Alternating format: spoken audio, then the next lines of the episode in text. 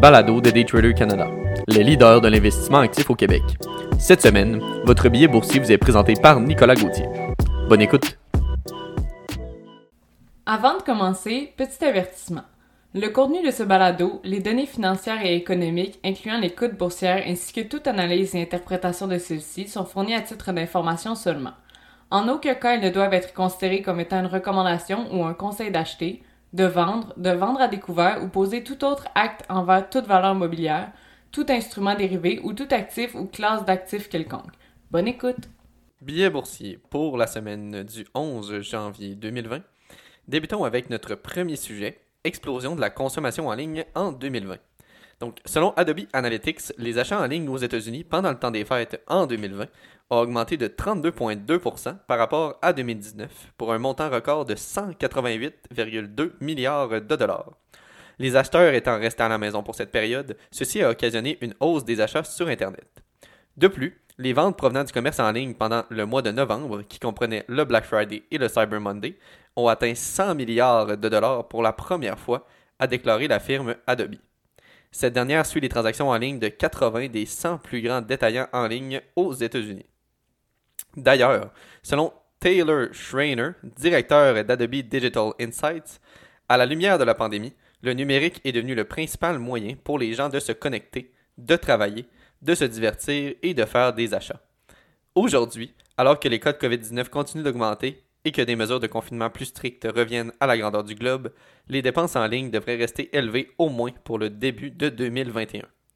D'un point de vue graphique, on peut noter plusieurs formations haussières telles qu'Amazon qui sera en train de développer une formation fanion haussière en semaine et en jour. De plus, il y a également Walmart qui poursuit sa hausse sur une forte ligne de tendance haussière et s'approche de plus en plus de son haut de tous les temps. Walmart tente de plus en plus de se positionner comme un joueur important de la vente en ligne. En somme, bien qu'ayant très bien performant en 2020, le secteur du commerce en ligne sera assurément un secteur à surveiller pour 2021. Passons maintenant à notre second sujet, protection de vos crypto-monnaies, les façons les plus sécuritaires de le faire. Après avoir atteint un sommet de prix à la fin de 2017 et ensuite perdu de leur popularité, les crypto-monnaies comme le Bitcoin ont connu une nouvelle augmentation significative en 2019 et en 2020, dépassant leur précédent record. Naturellement, de telles hausses sont très médiatisées, ce qui augmente significativement le nombre de personnes intéressées et du même coup, le nombre de piratages. Étant donné que de nombreux investisseurs et négociants actifs pourraient ne pas être familiers avec la façon de les conserver de façon sécuritaire, voici un petit explicatif des principaux moyens. Tout d'abord, il est important de comprendre que, tout comme nous gardons notre argent liquide ou nos cartes dans un portefeuille physique, les bitcoins sont également stockés dans un portefeuille, mais ce dernier est numérique. Le portefeuille numérique peut être physique ou web. Il peut également résider dans un appareil mobile, dans un ordinateur de bureau ou être conservé en lieu sûr en imprimant les clés privées et les adresses utilisées pour l'accès sur papier. Or, la question qui est souvent demandée est « À quel point un portefeuille numérique est-il sûr ?» La réponse à cela dépend de la manière dont l'utilisateur gère le portefeuille. En effet, chaque portefeuille contient un ensemble de clés privées sans lesquelles le propriétaire des crypto-monnaies ne peut pas accéder à ses devises. Ainsi, le plus grand danger en matière de sécurité des portefeuilles numériques est que l'utilisateur individuel perde ou se fasse voler sa clé privée. Sans cette dernière, l'utilisateur ne pourra plus jamais accéder à ses crypto-monnaies. Outre la perte de sa clé privée, un utilisateur peut également perdre sa propriété par des dysfonctionnements informatiques, par exemple un disque dur qui cesse de fonctionner, par piratage ou en perdant physiquement un ordinateur sur lequel réside le portefeuille numérique. De cette façon, les portefeuilles numériques sont classés dans deux catégories distinctes, les portefeuilles chauds, communément appelés les hot wallets, et les portefeuilles froids, les cold wallets. Donc débutons avec les hot wallets. Donc, les portefeuilles en ligne ou portefeuilles chauds, hot wallet, sont des portefeuilles qui fonctionnent sur des appareils connectés à Internet, tels que des ordinateurs, des téléphones ou des tablettes. Cela peut créer une vulnérabilité car ces portefeuilles génèrent les clés privées de vos crypto-monnaies sur ces appareils connectés à Internet. Bien qu'un portefeuille dynamique puisse être très pratique pour accéder et effectuer rapidement des transactions avec vos actifs, il manque également de sécurité. Cela peut sembler exagéré, mais les personnes qui n'utilisent pas suffisamment de sécurité lors de l'utilisation de ces portefeuilles actifs peuvent se faire voler leurs fonds. Ce n'est pas rare et cela peut se produire de différentes manières. À titre d'exemple, se vanter sur un forum public tel que Reddit de la quantité de Bitcoin que vous détenez, alors que vous avez peu ou pas de sécurité, et de les stocker dans un portefeuille chaud, ne serait pas judicieux. Aussi, il est important de savoir que la détention de crypto-monnaies dans le portefeuille fournie par un échange n'est pas la même chose que de la conserver dans votre portefeuille personnel. Les portefeuilles d'échange sont des comptes fournis par l'échange, donc l'utilisateur de ce type de portefeuille n'est pas le détenteur de la clé privée de la crypto-monnaie qui est détenue dans ce portefeuille.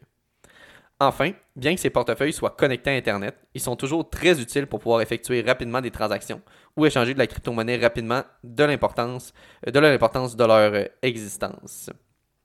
Enfin, qu'est-ce qu'un cold wallet? Donc, le prochain type de portefeuille est l'option la plus sûre pour le stockage de crypto-monnaies et le portefeuille froid ou cold wallet. La description la plus simple d'un portefeuille froid est un portefeuille qui n'est pas connecté à Internet et qui présente donc un risque bien moindre d'être compromis.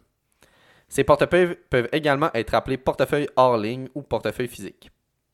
Ces portefeuilles stockent l'adresse et la clé privée d'un utilisateur sur quelque chose qui n'est pas connecté à Internet.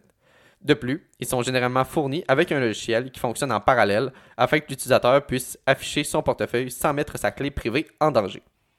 Un portefeuille physique est généralement une clé USB qui stocke les clés privées d'un utilisateur en toute sécurité. Cela présente de sérieux avantages par rapport au portefeuille chaud car il n'est pas affecté par les virus qui pourraient se trouver sur votre ordinateur.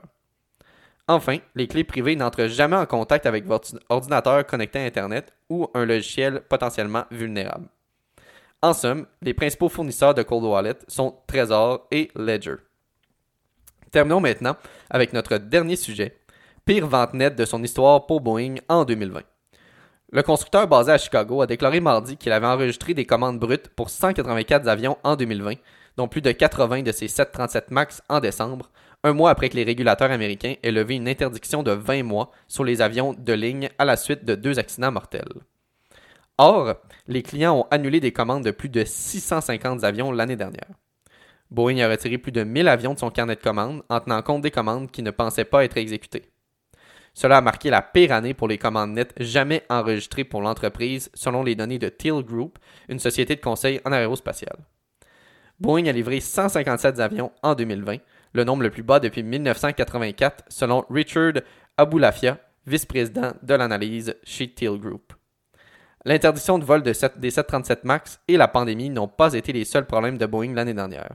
Des inspections supplémentaires des avions 787 Dreamliner ont retardé la livraison des gros porteurs. Le mois dernier, le directeur financier Greg Smith a déclaré que Boeing réduirait encore la production des Dreamliner à 5 par mois au lieu de 6.